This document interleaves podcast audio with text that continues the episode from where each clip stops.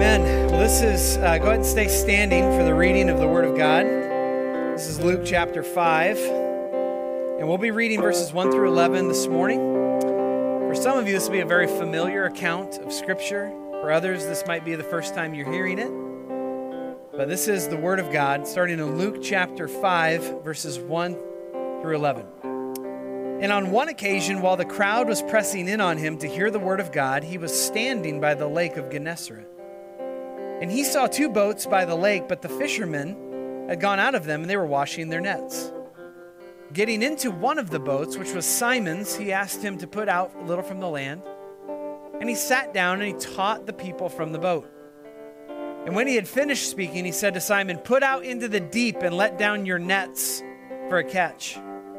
And Simon answered, "Master, we have toiled all night and taken nothing.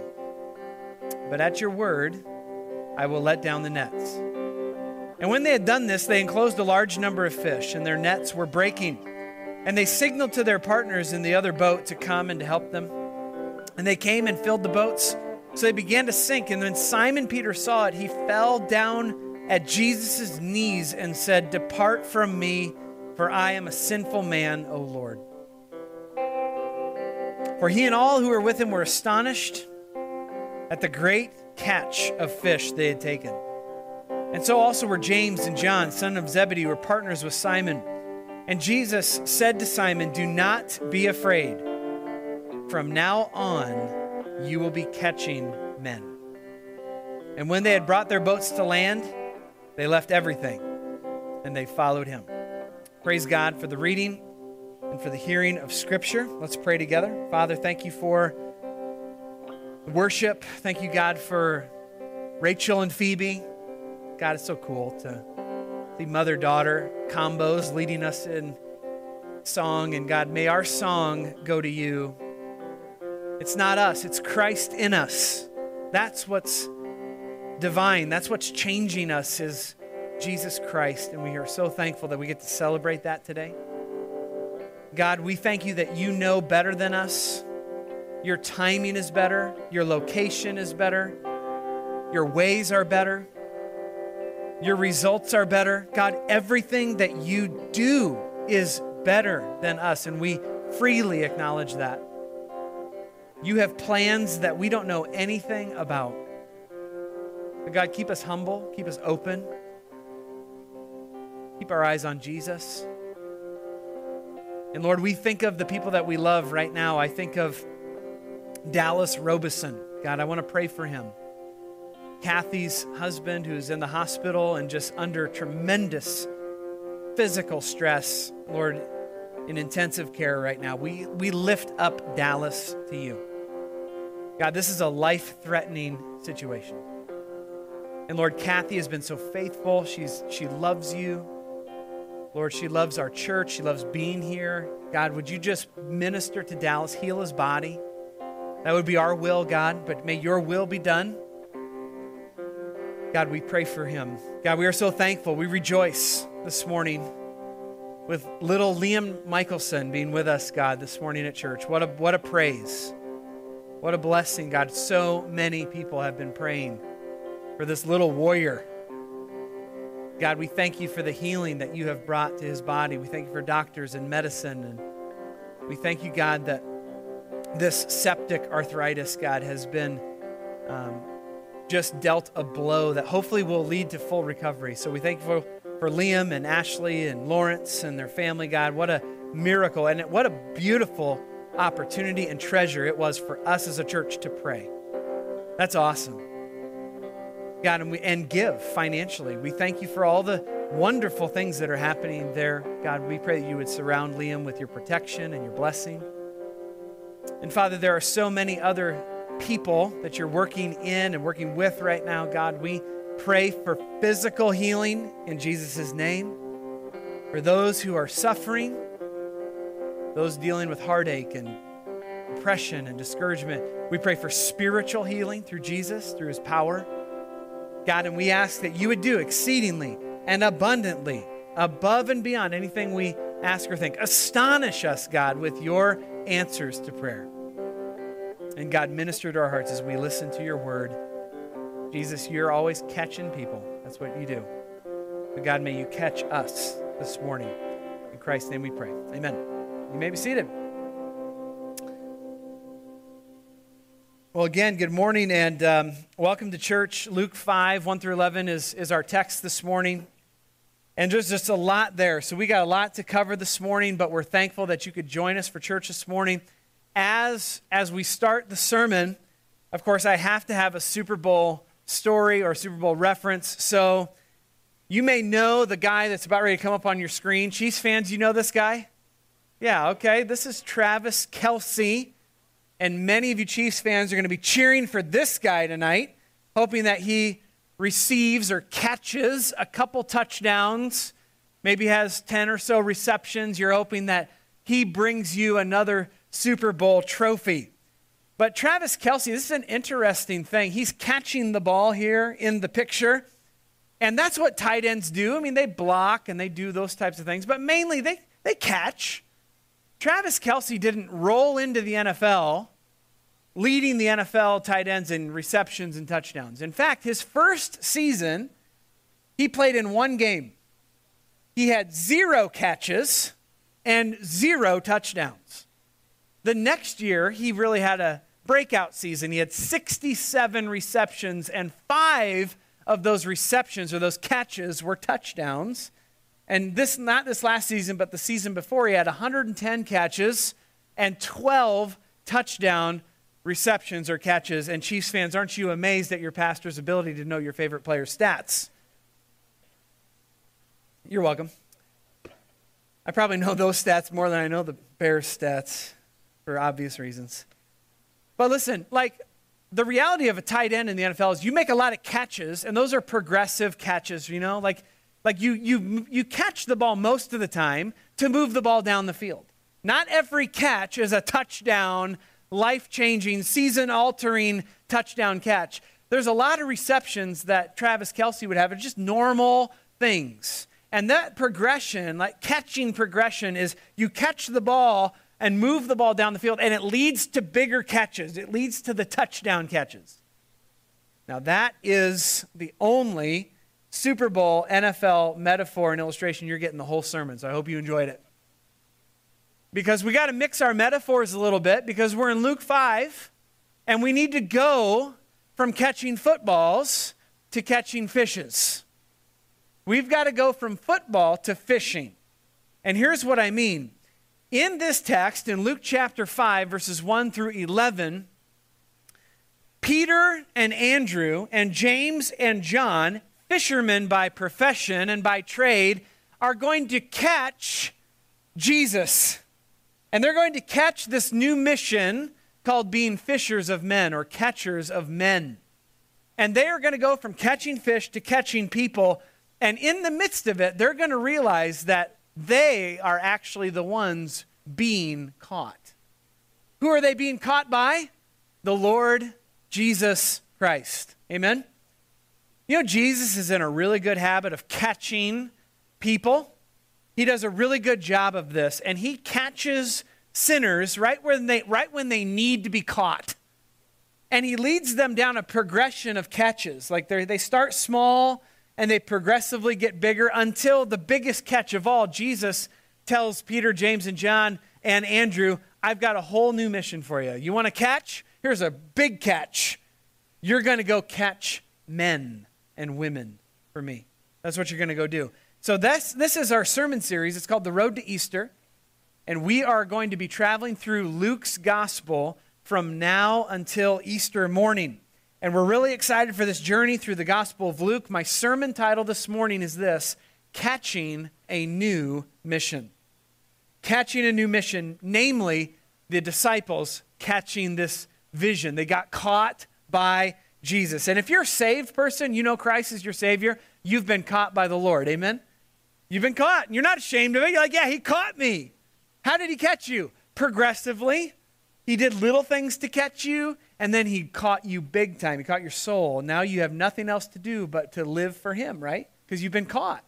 And you go catch other people for the name of Christ. Catching a new mission. So, as we dig into Luke, we'll be in Luke for the spring. So I want to just briefly give you an introduction to Luke. Who is Luke? Who's this guy writing this gospel? And here is who Luke is. He wrote this gospel in A D sixty-two. Right? He is a doctor. He's a smart guy. All doctors are smart people. Amen? If you go to a doctor who's not smart, you should find a new doctor. Luke is a doctor. He's a smart guy. He's committed to following Jesus Christ with his life. He is a travel companion of the Apostle Paul. So he actually traveled with Paul on all of his missionary journeys as Paul is planting churches in Europe and going around. Luke is right there with Paul, writing the Gospel of Luke and writing the book of Acts. So if you can imagine this, in A D sixty-two, when Luke is writing this very gospel, he's probably writing it in the same room as the Apostle Paul is writing like Ephesians and writing Colossians. Can you imagine that room? This scripture is being written. Luke is like, hey, Paul, what do you got? I don't know. What do you got? I got what God got, right? And they're writing down the gospel. It's absolutely amazing. Luke was not an eyewitness of Jesus. So write that down. He was not a witness of the person of Christ. He interviewed eyewitnesses. So Luke was a very smart man, taking interviews down, writing them all down, and putting a compilation of the gospel of Jesus Christ together. And we are very thankful for the gospel of Luke. And here's why. Because it's a really long gospel, has a lot of details to it. And if you read the gospel of Luke, you're like, man, these chapters are super long. Yeah, they're like seventy verses. Some of the chapters are really long, because Luke is writing very thoroughly about the life of Christ. And we can be thankful for Luke because he teaches us things about Jesus that we would not know otherwise from the other gospels, such as the birth of Christ. How many of you like Christmas? You know? Yeah, everybody likes Christmas. And here's the deal. We wouldn't know as much about the birth of Jesus and Christmas if we didn't have Luke's gospel. He gives us incredible insights into the birth of Christ and the humanity of Christ. Luke is going to show us that Jesus was one hundred percent man. He is one hundred percent God, but he's also one hundred percent man. That's called the hypostatic union. If you are a theological person, you want to know that word. But Luke's heart, as he writes, is for his recipients to have strong confidence in the gospel. Like the whole reason that he wrote is in chapter one, verse three and four. He writes to this man named Theophilus. And there is some debate over whether, whether or not Theophilus was a person or if this is a group of people that, that he just calls Theophilus. Regardless, he wants the recipients to be confident in the gospel. He says, I wrote these things to you, O excellent Theophilus, that you may have certainty concerning the things that you have been taught. If you're a Christian, it's good to have confidence. Amen? Not confidence in yourself, but confidence in the gospel. And Luke's gospel is going to deliver that confidence in a great way. So Luke is, in chapter five, is going to give us an account of a life-changing catch. This catch of fish is supernatural, it is powerful, it is life-changing, and it transforms these fishermen to become catchers or fishers of men. And so here's the big idea. Here's the heart of where I want to go this morning in the message. When Jesus saves people, he gives them a new mission.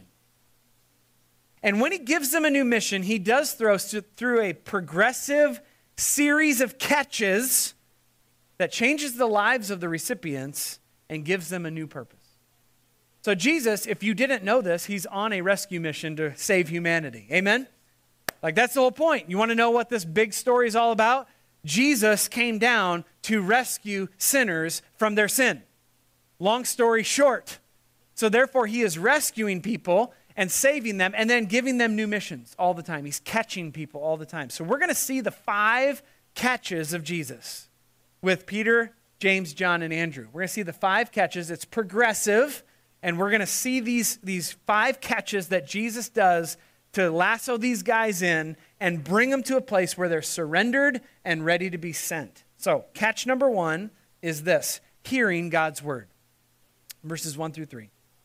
On one occasion, the crowd was pressing on him to hear the word of God, and he was standing by the lake of Gennesaret. He saw two boats, and the fishermen were gone. They were washing their nets, and that's our guys, Peter, James, John. They're washing the nets. And Jesus um, asked to use one of the boats. So he gets in one of the boats, which was Simon's, and he put out a little bit from the land, and he sat down and he taught the people from the boat. So the first catch that, that Jesus uses with the disciples is to teach the word of God in front of them. So he tells Peter, hey, there's a lot of crowds here. I need to get in this boat so I can get out and float around and teach people the word of God. Now, if you didn't know this, Jesus was a pretty big deal at this time. He was early in his ministry and everybody was coming to hear him teach the word of God, because he would do things and teach things that, that had authority and transformation to them. When you hear Jesus preach a sermon, it's a pretty good sermon. Amen? I mean, it's good. Like, you hear Christ preaching, that's an excellent thing. And Jesus is preaching. He's, he's rocking and rolling throughout Galilee. And in Luke chapter three and four, we know that he even grabbed a scroll from Isaiah sixty-one. He read it, sat down, and told the whole synagogue, oh, by the way, this scripture has been fulfilled in your hearing. I mean, you talk about power. That is amazing. It blew everybody away. Like, this must be the Messiah. And then Jesus said, I'm going to the Gentiles, by the way. And they're like, let's stone him. Let's kill him. So Jesus had a strong variety of, uh, you know, responses to his preaching. But he, people wanted to hear him. He was being pressed up on. So he had to get in a boat, and he grabs Peter's boat. And he takes Peter on purpose to hear him teach the word of God. And he begins to catch Peter with exposing him to the word of God. Peter is sitting there in a boat. He's a captive audience. And he's listening to the word of God being taught. And this was a life-changing thing. Now, the thing you need to know about Peter is that he's not an all-in follower yet. Like, he knows of Jesus. He respects Jesus. It's not the first time he's met Jesus, but he is not one hundred percent committed and surrendered to Christ at this moment. So he's hearing the word of God. And I would say that's the first catch Jesus uses with the disciples, is he gets them into a place where they can hear the word of God being taught. two thousand years later, you know it's still the same way? The way we become followers of Jesus Christ is by hearing the word of God taught. You got to hear it taught.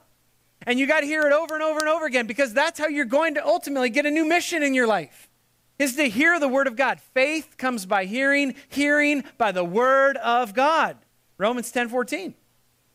Right? Now, the word of God is living and active, sharper than any two-edged sword, piercing to the division of soul and spirits, joints and marrow. It's able to judge the thoughts and the intentions of the heart. How do you know you're going to be a follower of Christ? I don't know. Have you listened to the word of God? You better start listening to the word of God. We live in a very word-starved culture. Can I get a witness? I'm telling, we need the word of God in our culture. We need to just have it taught and exposed to our culture time and time again. Just yesterday, I was meeting with a young guy, and, and we're going through the gospel. And we're going through this whole idea of Jesus. And he's putting together a lot of the pieces. I mean, it's super exciting. Like, bam, bam, bam, bam, bam, bam. He's saying a lot of things that make a lot of sense. And I said, hey, question for you. Have you ever read the Bible before? No. It's a question as a pastor I have to ask more and more and more often. Have you ever read the Bible? Do you have a Bible? And the que- the answers are no, no, no. But here's the reality. If we're going to have Jesus catch us, we got to be in the place where we can hear the word of God. How you doing hearing the word of God? How you doing this week hearing the word of God? You want all these life change moments to happen to you. You want these miracles to happen in your life, but you don't read the word of God. That's not a good equation. Some of you need to get in the book. And that's the first catch that Jesus did. He got these guys in the word of God. Second catch is tension. The second catch is tension, verses four and five. When he finished speaking, he said to Simon, put out into the deep and let down your nets for a catch.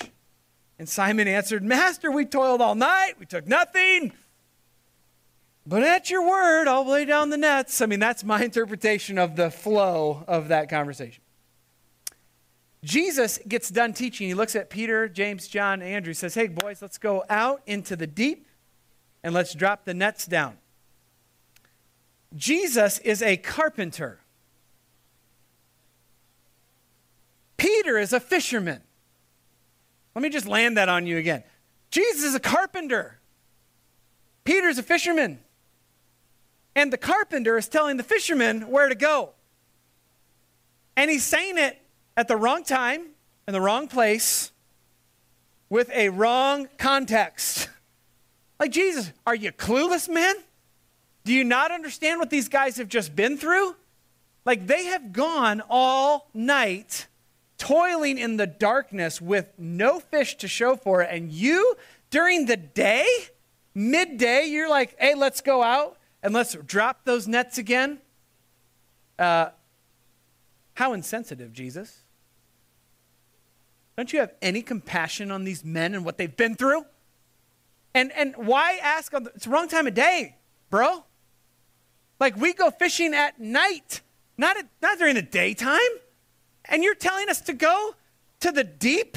We only find fish in the shallows. You are wrong on all these levels, Lord. And you can feel the tension, right? You can feel it. Peter is like, we have labored all night long. You can feel his frustration. You can feel his anger. You can feel his fighting against Jesus' commands. Have you ever struggled with Jesus and what he has said for you to do? Have you ever told Jesus, wrong time, wrong place, and you don't even understand what's going on in my life? Have you ever obeyed Jesus begrudgingly? Of course you have. This is the battle. This is the tension of following Jesus Christ. He knows that part of the catch is the tension. You have to have the tension in order to get to the new mission.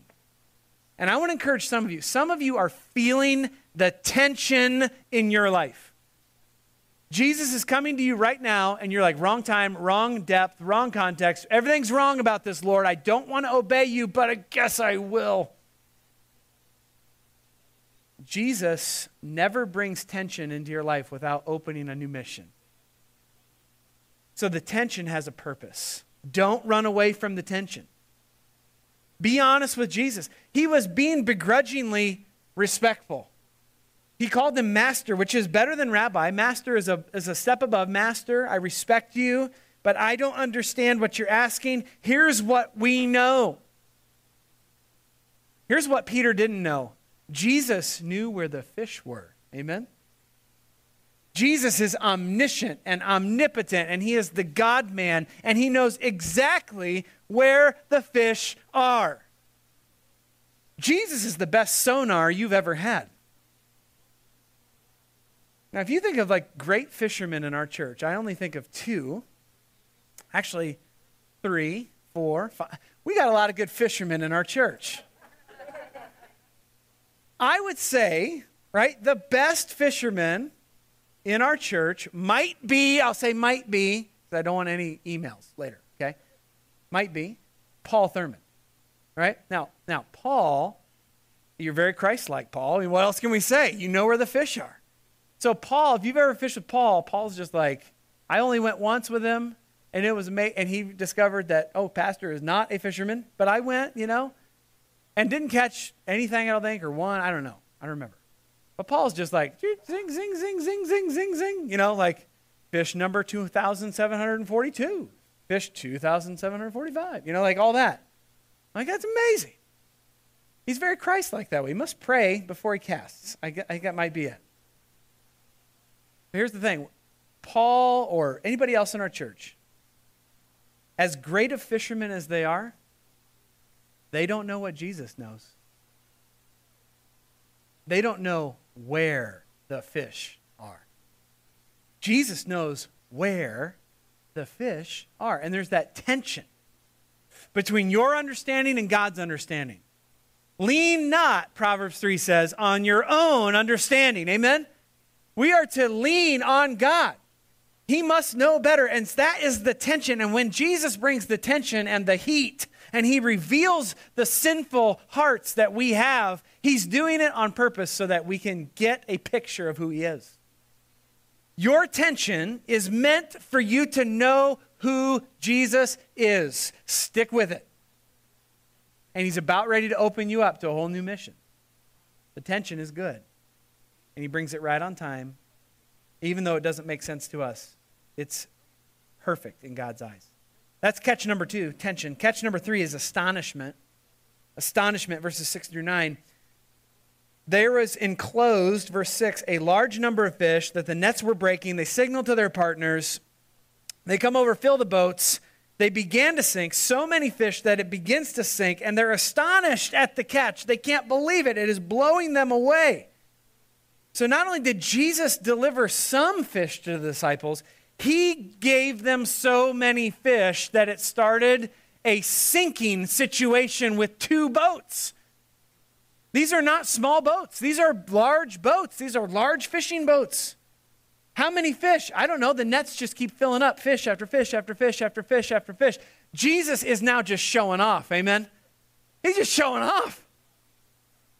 When do the fish stop? They don't stop. They just keep coming. They just keep coming because there is abundance with Jesus. He wants them to know that he's God. So therefore, the astonishment is built off of abundance, and there are so many fish coming in that Peter and Andrew are like, James and John, get over here. Help us out. You know, this is how Jesus is. This is normal for him. When Jesus pours out the displays of his power, he does so so much that it brings abundance, and we are astonished. Amen? If you don't have an answer to prayer in your life, it's not because Jesus isn't willing. Jesus, he can do all things. If he decides to display divine power in your life to answer that prayer request or to give you an understanding of the gospel, he will do it in such a way that you will stand in awe of him. Have you ever read Ephesians three twenty? Now to him who is able to do far more exceedingly and abundantly above anything we can ask or think, according to his riches that are at work within us, to him be the glory alone. Jesus can do all things. He can fill up boats full of fish that really say to fishermen, I'm God. God is on the boat. The same Jesus that wowed Peter, James, John, and Andrew is the same Jesus we worship today. Amen? He is still doing the same things. If we would experience him, if we would believe him and obey him, Jesus would blow us away. So when we seek Jesus or obey Jesus or pray to Jesus, we should not be surprised when we experience the astonishing answer to prayer. So Christian, I want to encourage you, what are you holding on to God for?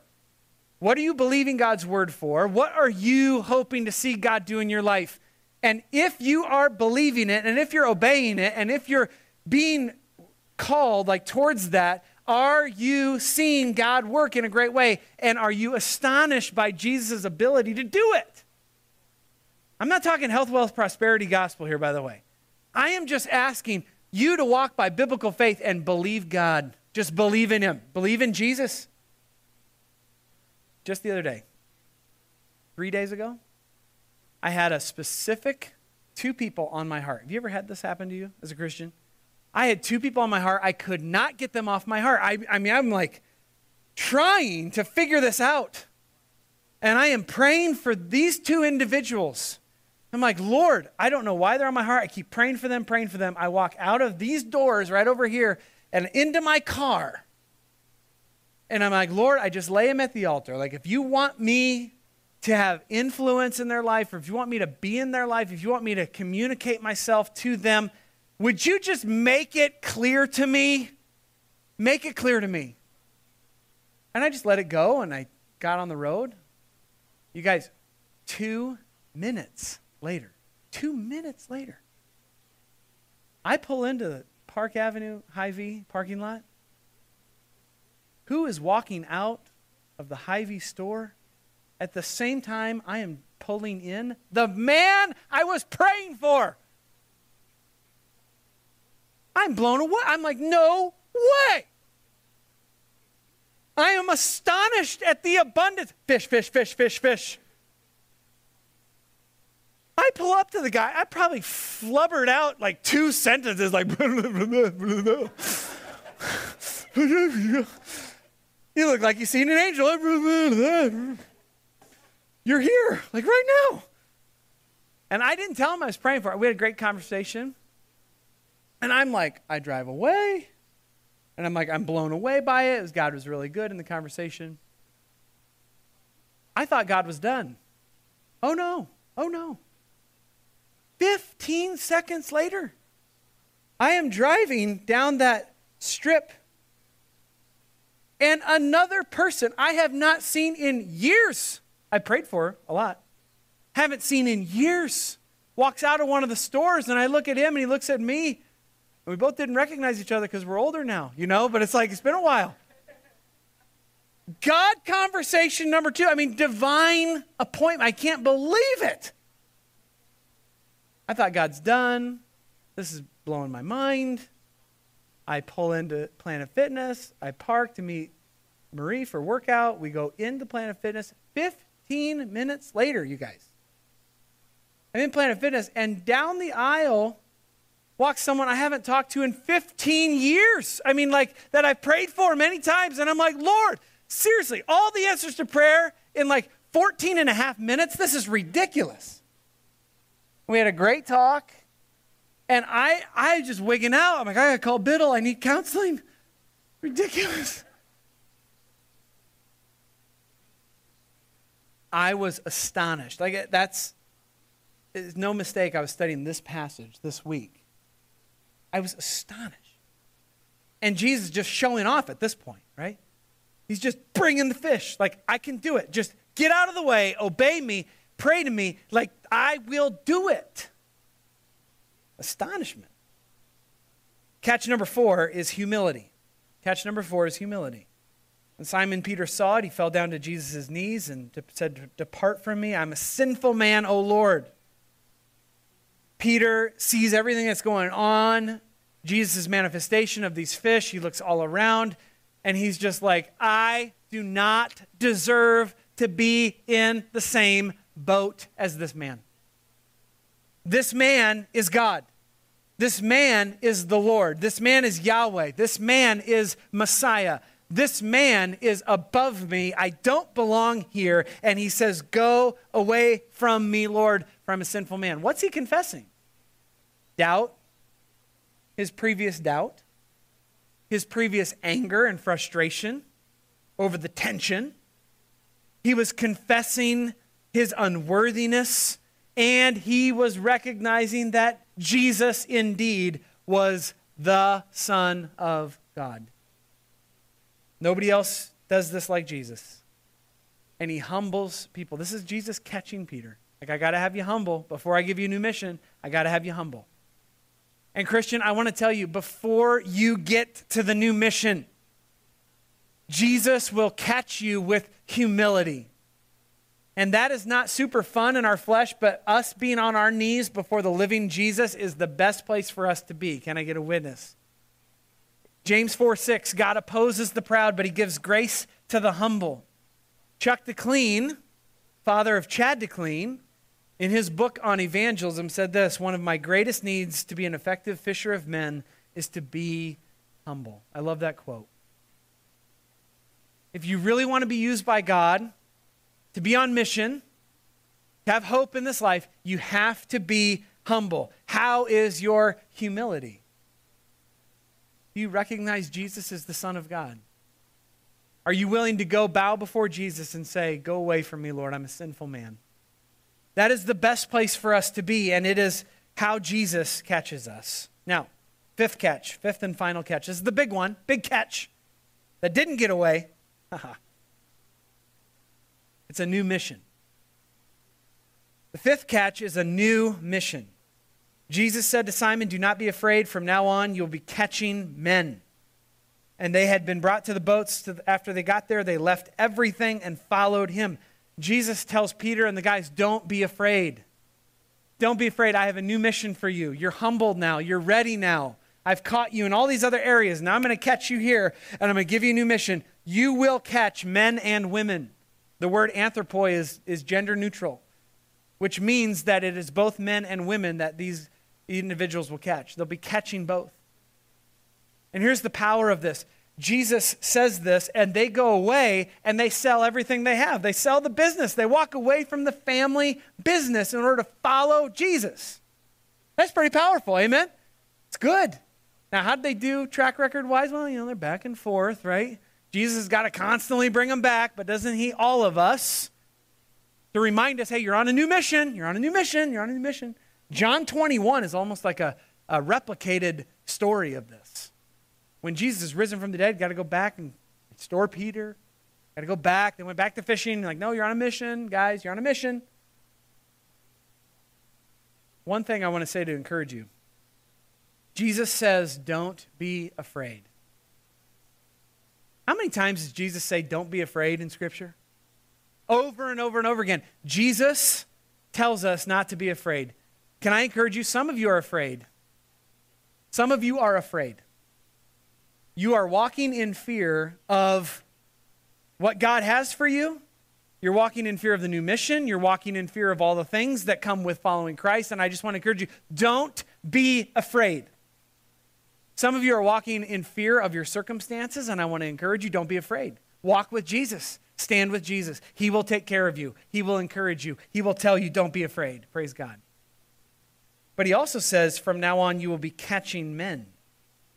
From now on, you will be going to a new place to do new things. Instead of catching fish, which you're clearly not good at, you will be catching men. So this is the change. We are called to follow Christ, and Christ calls us to catch men and women for his name, right? Here's what we do. Matthew twenty-eight, go therefore and make disciples of all nations. We are called to give the gospel to men and women. We are called to go out by the power of God and make disciples. We are called to catch men, catch people for the name of Jesus. How are you doing catching people for the name of Christ? Acts one eight, after the Holy Spirit has come upon you, you will be my witnesses in Jerusalem and Judea and Samaria and to the uttermost parts of the earth. You're going to catch people for my name's sake. If you're a Christian, Jesus has brought you through all these little catches to the big catch. And the big catch is to lay your life down so other people can know Jesus Christ as their Savior. Catch people for God. That is what we are called to do. That's what we must be committed to do at Living Waters. We must catch people for Jesus. That sounds really easy. It's really hard. Can I get a witness? It's, a, it's hard. But it is, it is amazing. Jesus is on the move. I don't know if you knew that. You might think, well, our, our world's really dark right now. Is it really dark? Yeah. Yeah. The prince of the power of the air is operating how he always has. Darkness is threatening light. But you know what is greater than darkness? Jesus is light. We go out with confidence knowing that the king has won the battle. Here's what I mean. We as American Christians struggle with doing the basic things that Jesus commands us to do. We struggle. We are more concerned about giving time to Chinese balloons that get shot down. Oh my goodness, what is going to happen? Some of you spent like four times as much time following a stupid Chinese balloon than you did God's word this week. You see what I'm saying? Like, do the basic things. We are not talking about rocket science here. We are talking about doing hard things for the glory of Jesus, bringing people to Christ. Don't let your eyes get stuck on screens. God is working. Jesus is moving. Don't miss it. Don't miss it. What do you mean, Pastor? Here's what I mean. This week, and I'm going to close the sermon here. This week, God has given me, and I'm, I'm not exaggerating, this has been an awesome week, six opportunities to share Jesus with people who don't yet know Jesus. It has been amazing. You know who didn't come and interview me? C N N. Fox News, they didn't call. K C C I, W H O T V thirteen, they didn't call me and say, hey, how, how's God moving this week, Pastor? How is God working in the lives of people? Nobody called me. You know why? Because cultural Christianity is gone. See you later, right? Bye-bye. So we have an underground movement. Praise the Lord. Awesome. But that doesn't change. Whether media or whether people ex- examine or acknowledge Jesus' work on the earth, I don't really care. God acknowledges it, and God's still at work, and God is still telling us the same thing he's always told us. Bring people to Christ. I just want to encourage you. God's at work. Are you a part of it? This is the big new mission. This is it. To catch people for Christ. Now, is it hard? Oh, yeah. Do the conversions come a lot slower than they used to? Oh, yeah. But that is still the call. That is still the mission. And may God give us grace to fulfill the mission. Now, these guys left everything. They followed Christ. Christ gave them a new mission. Jesus catches these men, and he changes their life. Has he caught you? Has he caught you? Maybe one of these points resonates with you. Maybe it's the hearing God's word. You're like, oh yeah, I need that. That's, that's where I need to be right now. I need to be hearing the word of God because I don't know Jesus yet, but I, I, I need the word. And for some of you Christians, you know Christ, but you need that particular point to hit home with you. For some of you, you're like in this season of tension. You're this tension and Jesus asking you to do hard things and it just feels really hard right now. And you're just like, what are you doing? And you are going to be astonished at the next season. You're going to be blown away by what God does. And then some of you are being humbled right now. You're at the knees of Christ, and that's good. You're, you're telling Jesus, go away from me. I'm a sinful person. And for some of you, you're getting that new mission. Like, here it is. Go reach people. Go catch men. Wherever you're at, man, don't miss the opportunity to respond to Christ this morning. Okay? Let's pray. Father, we thank you for your incredible love and mercy. Jesus, we thank you for how you catch people. You always catch people. Lord, I'm one of them. Many in this room. Lord, you've caught us in order to launch us out into a new mission so that we might catch other people for your name. So God, we thank you for intervening in Peter's life all those years ago. And Lord, here we are. May you intervene. May you intervene in the hearts of people right here and right now. May you catch people to go on mission. And I, I, I pray for every believer in this house that you would set them on a track to glorify you with their lives and to live on mission and to have more joy than they've ever had in their life because they're on mission for the King. And Lord, I pray for every person that does not yet know Jesus. It hasn't been caught yet, but Lord, you're, you're reeling them in. Lord, would you please save them even this morning? Lead them to repentance and faith. God, do your work and help us to respond. Your mercy, God, is indeed more. We're going to sing about how you are limitless in your mercy. You're ready to receive and embrace every person who has a soft heart this morning. God, help us know we can't out-sin you. We can't outrun you. We can't outmaneuver you. Lord, when you catch us, it's, it's all mercy. It's all mercy. God, move in our hearts. In Jesus' name, amen.